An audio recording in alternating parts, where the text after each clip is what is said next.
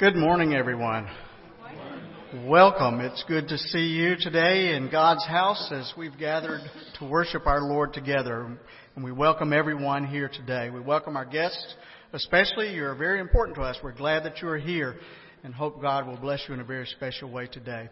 Let me remind everyone of our attendance sheets on each row. We'd like to ask if you wouldn't mind to take those and to fill those out so we could have a record of your attendance with us this morning, and we would certainly appreciate that few announcements I'd like to call to your attention. Uh, first of all, we will not be having a uh, youth advisory meeting today. I know it's printed in your bulletin, but we're not going to be having that meeting today.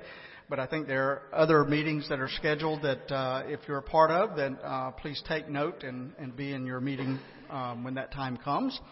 And especially today, a big thank you go to the ladies uh, of the church for a wonderful Father's Day breakfast. Uh, we are proud to boast that Community Baptist Church has the best cooks anywhere. And we are grateful for you. uh, Cooperative Baptist Fellowship of Kentucky finished another extreme build yesterday, finished another house. Uh, in McCreary County, Kentucky, and we were not able to uh, participate this year because of various various reasons. Uh, but we are proud to be a uh, uh, to fill that role of support uh, for their work, and we're proud of the work that they have done there uh, this week. So we're grateful for them, and we are also so very thankful today uh, for our fathers and our father figures for the role that you have played in our lives. we are so grateful for each of you. You are our friends, our teachers our mentors, our supporters, sometimes our cheerleaders, and a great source of our strength. And so we are so grateful for you today. Now, at this point in the service, I had intended to show you a real sappy, emotional video that will guarantee to leave you in tears, but it didn't get there. So just go ahead and cry. and think to yourself, thank you for our fathers and our father figures. We are so grateful for you. Let us stand and let's greet each other in the name of the Lord and let's share the love of God with one another.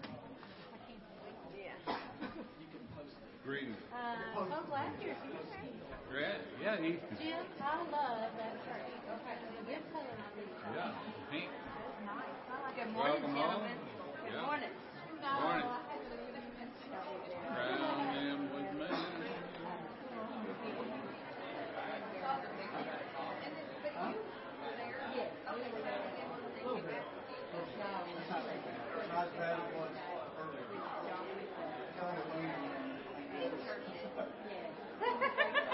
Heard you all had a wonderful comeback.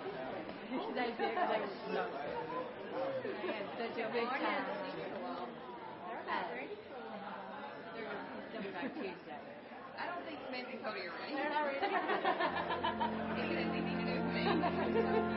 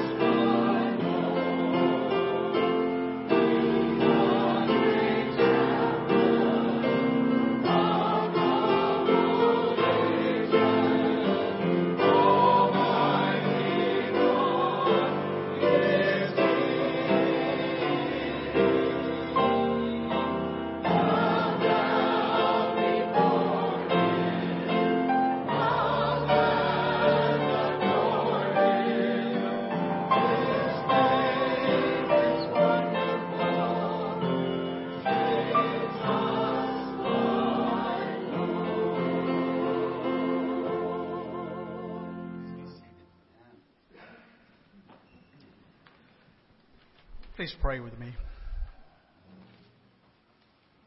Oh God, your name is indeed wonderful.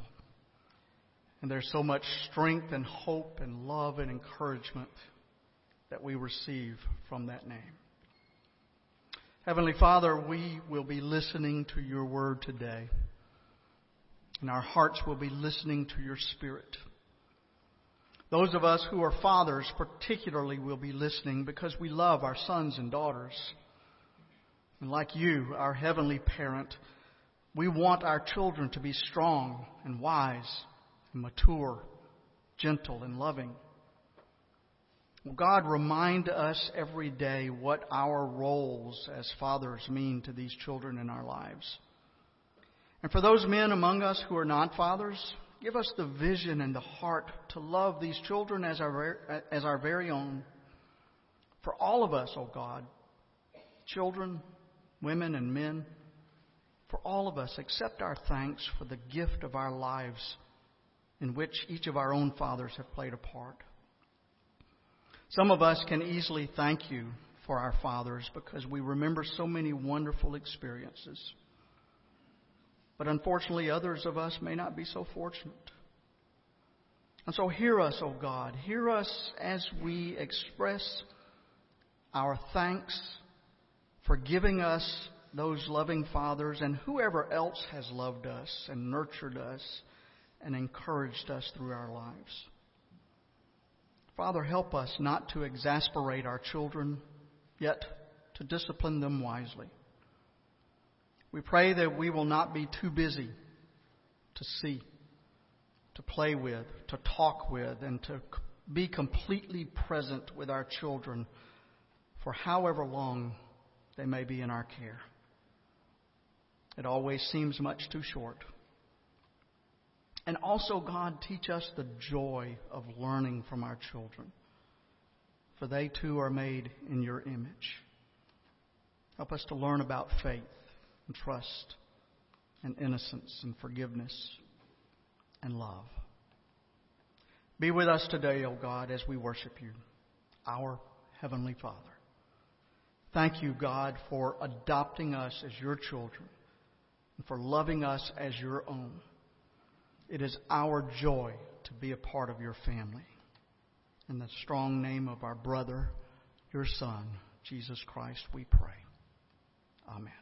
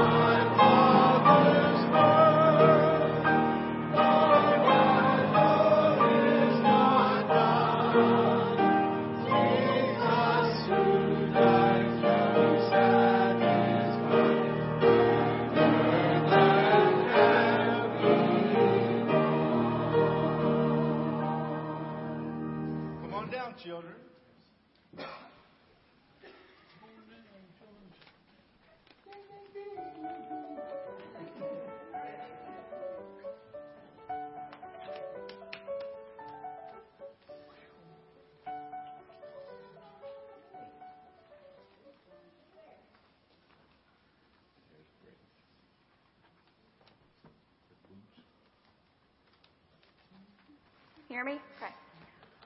Do you want to come over? Okay. Okay, what day is it?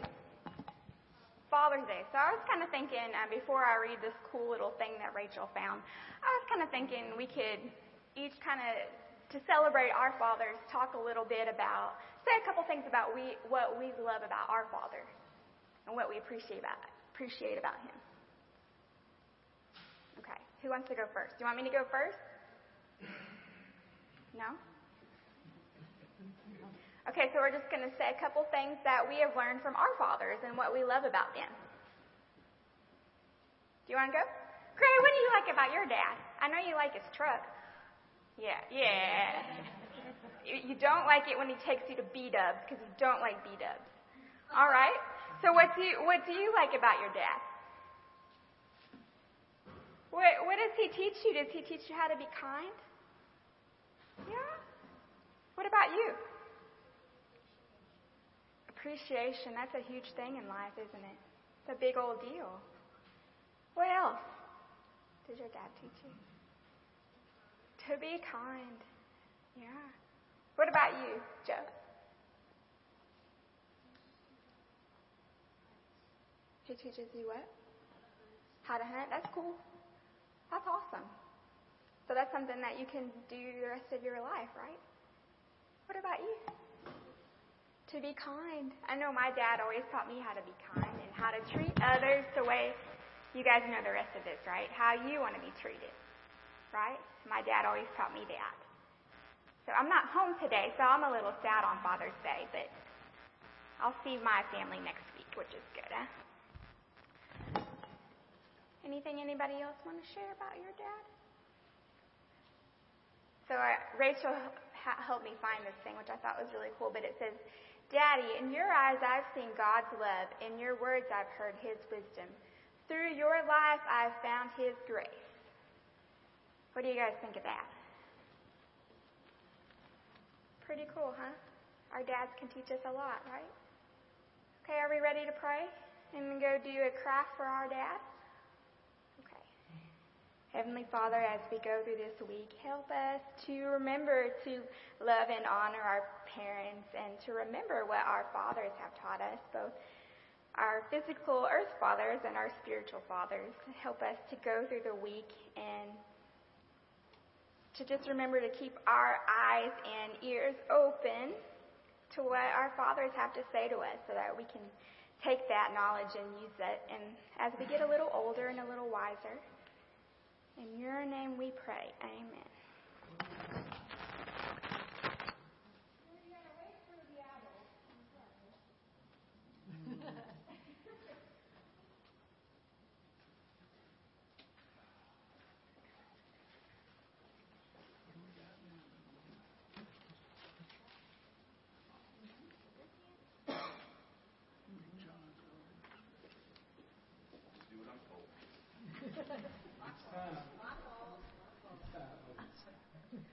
Father's duty is never done.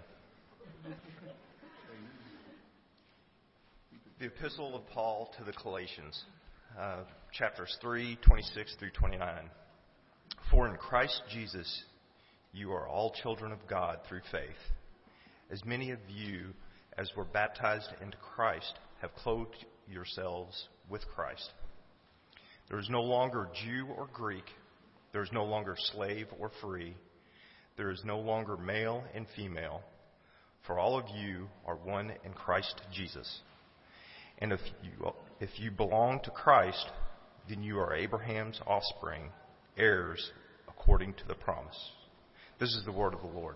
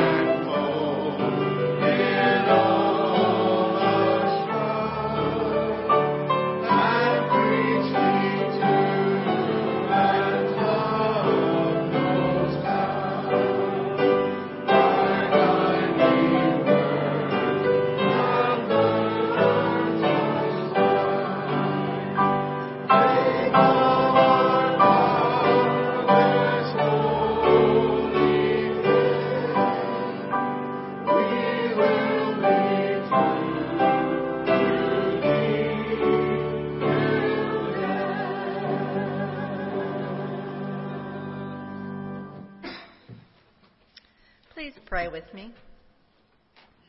Father, you are the one fa- Father over all of us. A special Father's Day indeed. Please accept our love and our offerings. Continue to guide us to be Christ-like. Use our offerings to help those in need, perhaps those who have not found their way to you. We ask this in your name. Amen.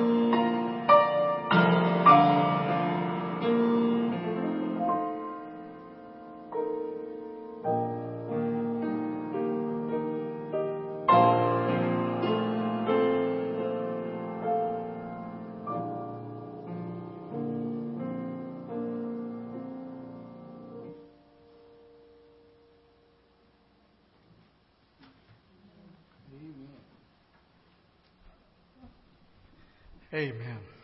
Precious Lord, take my hand. Dad, will you help me with my homework?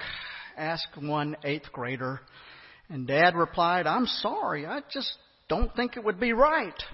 And the boy said, Well, at least you could try. Do you get it? You know, he said, I, you know, he was saying, I don't think it would be proper to help you. you know, the kid was saying, well, at least you could try because it would be wrong. I hate it when I have to explain a joke.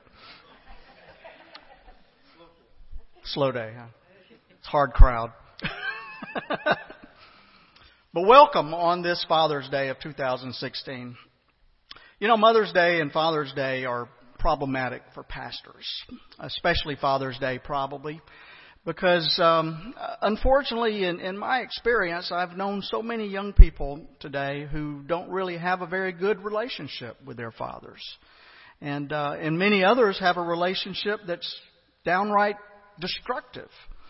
Uh, David Simmons is a former uh, football player for the Dallas Cowboys, and David's father was extremely demanding he rarely said a kind word to him, and he never permitted his son to feel any satisfaction about anything that he did, any good thing that he did. He never he never celebrated that. And he always pushed him to do better and better and better.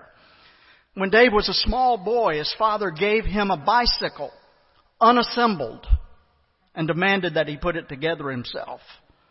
And when he couldn't do it, his father said, I knew you couldn't do it. And he put it together for him.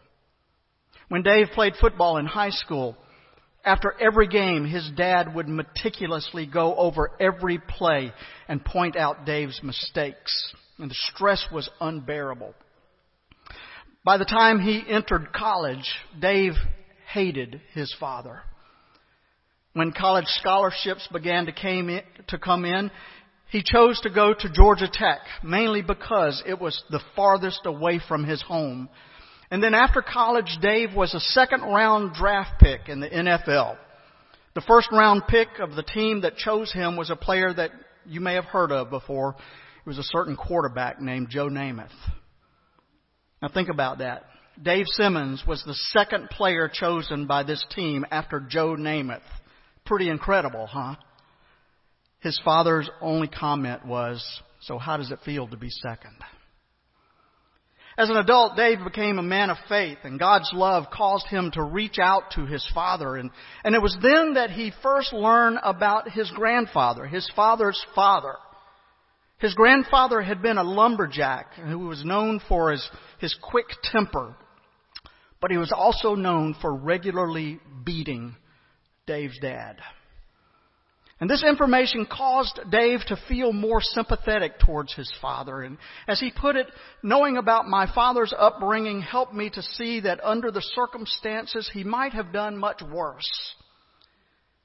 Well, by the time his father died, Dave and his dad were friends. And I'm thankful that Dave and his father were able to reconcile. Because in so many families, that never happens. Too often, people go to their graves never able to forgive or to forget the experiences of their past. And because of that, a lot of people are still carrying around a lot of baggage from their childhood. And it, it even affects their feelings about God because for some people, it's very difficult for them to pray, Our Father, when their entire image of Father has been distorted. I hope that is not true of you. But here's the good news for today.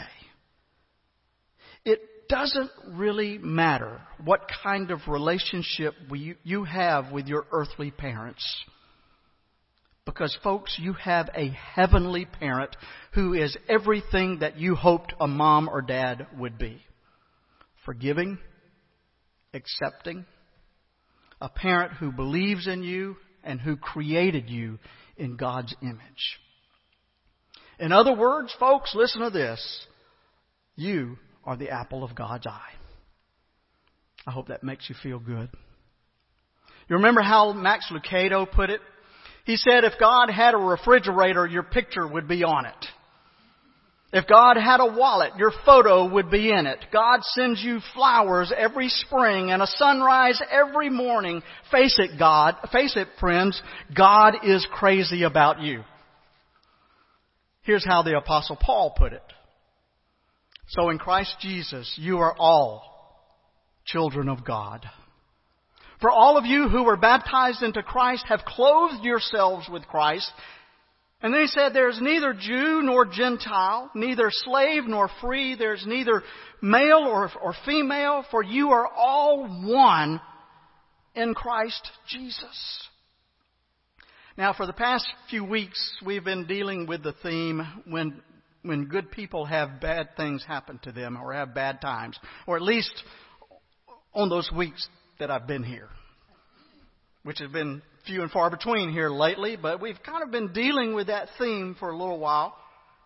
And one of the reasons that good people have bad times in their lives is because of the baggage that they continue to carry around from their past experiences and relationships. There are so many people who have who have had their, their self-image trampled on by, at, at home or at school or on a job. And for them, it, it's not simply a matter of uh, sporadic times of adversity. they carry these bad times around with them forever. So what do you do when your, your inner self has been damaged like that? Like so many people. I heard about a woman who suffered from polio during her childhood and and thank goodness, uh, many of you have never seen it, someone who is crippled by polio. It doesn't exist in this part of the world anymore. Only, only down to two countries now that has polio. But it's a terrible thing to be confined to a wheelchair or crutches or perhaps even worse, an iron lung. But the effect on this woman's self-image was, her self-image was worse than the physical pain from the polio. She said that when she was a child and her mother would leave her in Sunday school, for example, she would always ask her mother if she could wear her locket, her mother's locket. And the mother just assumed that she had a, a special attachment to this locket, but that wasn't it at all. The lady says, I knew that I wasn't worth coming back for. But I knew that my mom would come back for her locket. How sad that is to feel that way about yourself. But my friends, there are so many good people who continue to, to carry around all that baggage that has crushed their self-esteem. Maybe it's true of you. I hope not. But if it is, I hope that Paul's words can be a refreshing balm to those who have been damaged by their past. So in Christ Jesus, you are all children of God. For all who have been baptized into Christ, you, are clothed, you have clothed yourselves with Christ. And there is neither Jew nor Gentile, neither slave nor free, nor male or female, for we are all one in Christ Jesus. Now, some people have bad times because they, they carry around baggage from their their past experiences and relationships. But then there are others who carry around baggage because they have been put down because of their gender or their ethnicity or race or sexual orientation or identification or some other personal characteristic. Some of you probably know what I'm talking about here. In the wake of what happened in Orlando last week, David Gushee, a professor at McAfee School of Theology commented that when I was going around the country last year speaking about my book, Changing Our Mind, he said, I heard a lot of sad stories. One father of a gay teenager told me that his son's friend, who was also gay, killed himself. And his Christian parents actually refused to claim his body or bury him. And so this father of a friend took care of burying this abandoned boy. Then I learned, he continues, then I learned from older gay men that such abandonment by family at death was not at all uncommon during the height of the AIDS crisis. He says such stories illuminate the depth of contempt and rejection that so many LGBT people experience.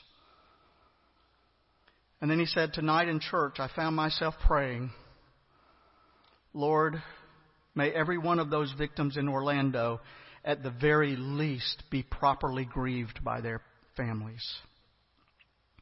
May not a single one be abandoned in death. My friends, let me say this. If you are carrying around any kind of bigotry or bitterness in your heart today, then please do not use the Bible as your excuse or at least not the New Testament. As I have seen in recent memes on Facebook, if your religion causes you to hate, then you're doing it wrong. Because God is a God who loves us all. In the book of Acts, there's an amazing story of inclusion in the kingdom of God. Philip was led by the Spirit of God to go down to Gaza, and on his way there, he encountered an Ethiopian eunuch. He was returning, the eunuch was returning home from Jerusalem. And as he sat in his chariot, he was reading aloud from the, the prophet Isaiah. Now, there are a couple of things that we need to be aware of. First of all, this man was from Ethiopia. This was not a Palestinian Jew. This was a black man. And secondly, he was a eunuch. Now, the textbook definition of a eunuch is a man who has been castrated. And that, in and of itself, was a huge taboo in the Jewish religion. But there's a large body of scholarship that indicates that this definition of eunuch may be too narrow, and that the term eunuch could also refer to a man who was physically intact, but for whatever reason is in no way attracted to a woman. I think that may be the definition of a gay man. So, in other words, this Ethiopian eunuch could very well have been a gay black man. Now, not everybody would ad- agree with that interpretation, but it's a possible rendering of the scripture. And the Spirit of God said to Philip, Go to that chariot. And so Philip ran to the eunuch's chariot and heard him reading these passages from Isaiah. To make a long story short, the Ethiopian eunuch invited uh, Philip to come into the chariot with him and to explain the scripture to him. And so Philip began using these passages of scripture from Isaiah to explain the good news of Jesus Christ. And as they were going along the road, they came to a place where there was some water, and the eunuch said, Here there is much water. What prevents me from being baptized? And they both went down into that water, and Philip baptized him. Now, what prevented this Ethiopian eunuch from being baptized? Well, in the eyes of many, the fact that he was black would have prevented him his acceptance into the church. And uh, in the eyes of others, the fact that he was a eunuch or perhaps gay prevents, prevented his acceptance into the church. But guess what? in the eyes of God, nothing prevented him from being accepted into the kingdom of God. Not the color of his skin, not his physical condition, and perhaps even his sexual orientation. And I look back on the history of the church and I wonder how in the world, for so long, our forefathers and foremothers could have read a story like this and excluded black people from their churches. It's incredible. And I wonder are we still using our religion to exclude people today? If we are, then I have a feeling that we're doing it wrong. So in Christ Jesus, you are all children of God. For all of you who were baptized into Christ have clothed yourselves with Christ. And there is neither Jew nor Gentile, neither slave nor free, there is neither male or female, for you are all one in Jesus Christ. The bottom line here, folks, is this God has one passion, and that's people. People. Every person on earth. Listen to this, folks. God loves you. But God loves you not because you're white. And God loves you not because you're male or female, and God loves you not because you're an American, and God loves you not because you are physically attractive, and not because you come from the right socio-economic class. That's not what God is all about.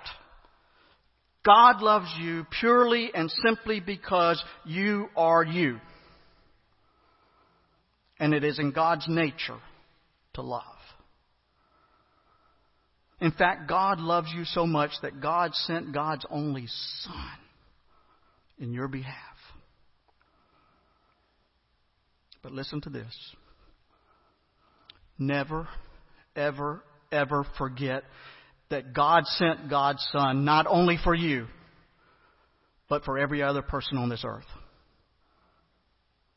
And if God can love every other person on this earth like that, then so must we. The problem that we must combat within ourselves today is this. The rhetoric of our news media emphasizes always the negative because that's what generates ratings. And the rhetoric of our political candidates and pundits emphasizes always the negative because the best way to generate votes is to capitalize on the fear of the people. And if you think about that, you'll realize that's true. Never mind that that fear is mostly generated by the media and the candidates themselves. But here's what happens. Because of our lack of experience with people who are different from us, we become afraid of them. You know, it's always been that way. During the civil rights movement, we were afraid that the, the black man would, was coming to get our women. And today we're afraid that Muslims are coming to take over America and establish Sharia law. And we are afraid that gay people will have the audacity of being gay right in front of us and recruit our children to their way of life. We're afraid. And fear causes hatred. And hatred causes violence, such as what took place in Orlando last week. But let me tell you something. God has told us time after time after time again that we have no need to fear. Stop being afraid of what you don't understand. The Bible tells us, for God gave us not a spirit of fearfulness, but of strength and love and discipline. My friends, it is amazing to me that in a nation that considers itself a Christian nation, we are still fighting battles of gender equality or racial equality or any of the other battles concerning the rights of all people to live in dignity and freedom from discrimination. Can you imagine how revolutionary it was when when Paul wrote those words that there is neither Jew nor Gentile, neither slave nor free, neither male nor free, female, for you are all one in Christ Jesus? That wasn't in the 21st century that he wrote those words. That was more than 2,000 years ago. So why are we still fighting these battles for tolerance and acceptance? It's absurd. Particularly for followers of Jesus. Because our God has a passion for all people. All people. And if we truly call ourselves Christians, then we must have that same kind of love and compassion for everyone. Even those who are so different from us that we don't understand them.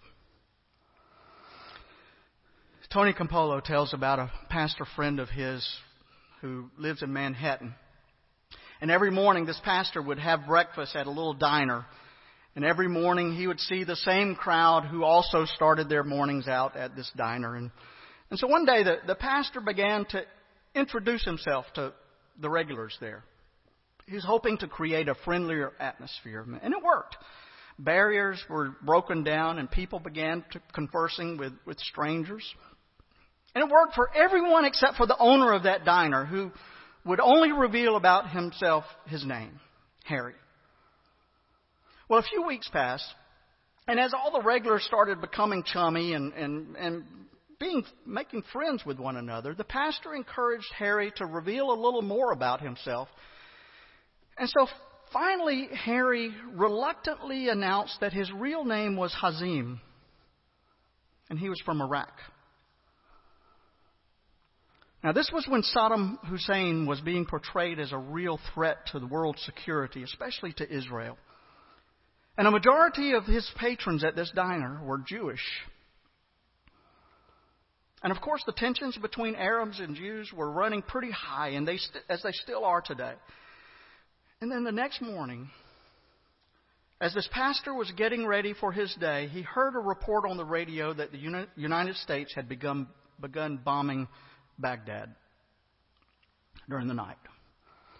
And so the pastor dropped everything he was doing and he ran to the subway, hoping to reach that diner before Harry got there. He wanted to reassure Harry of his friendship and his love. But as the pastor rounded the corner, he saw something amazing. You see, almost every one of the regular crowd, the morning crowd, was already there, lining the sidewalk, waiting for Harry to arrive. And when Harry got there, all of his customers surrounded him with words of encouragement and love. And then that pastor prayed over all of them Jews, Christians, and this recent immigrant, a Muslim from Iraq. What a beautiful scene it was. And to me, this is a scene that is a foretaste of the kingdom of God. And I suspect that one reason some people are so filled with hatred is because they have never actually known the unconditional love of their Heavenly Father. Maybe they hate others because they feel rejected themselves.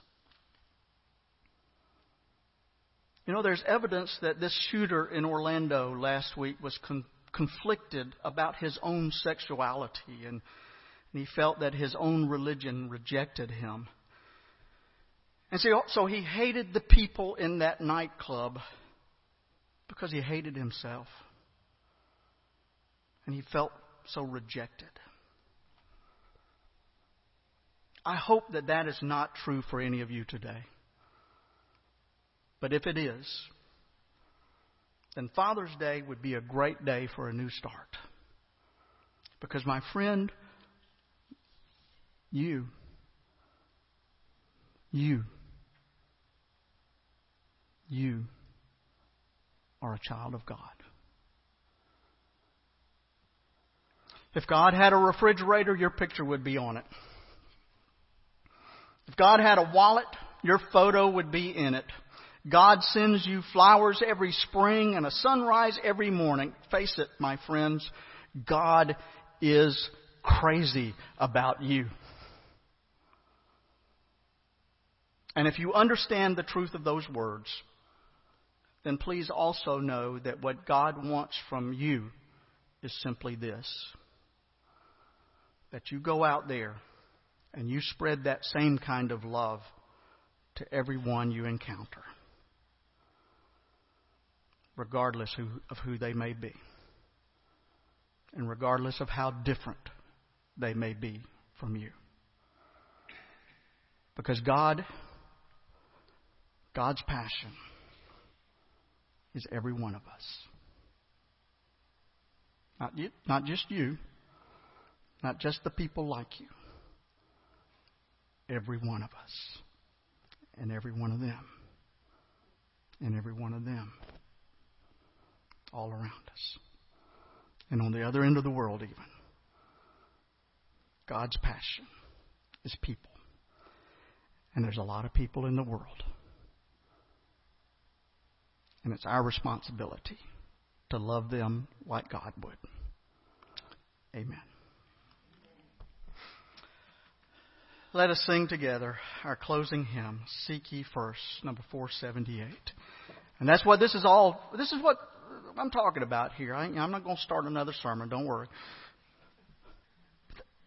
But that, that's what this is talking about. Seeking first the kingdom of God, not all these other things that the world tells us it's, that's important. Because if you boil down, if it boils down to it, most of them are not that important in the scope of the world.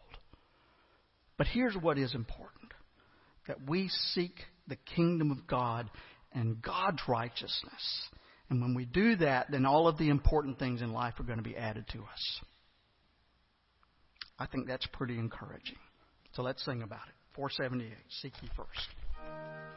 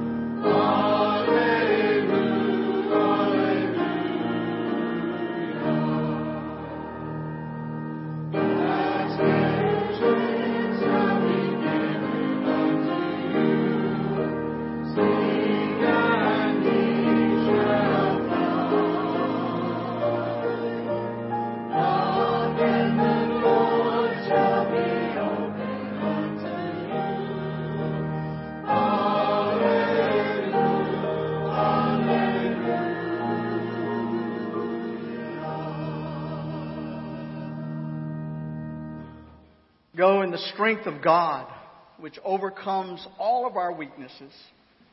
May the power and peace and presence of Jesus Christ uphold us all, direct us, and keep us always in the name of the one who called himself Son of Man, Son of God. Amen.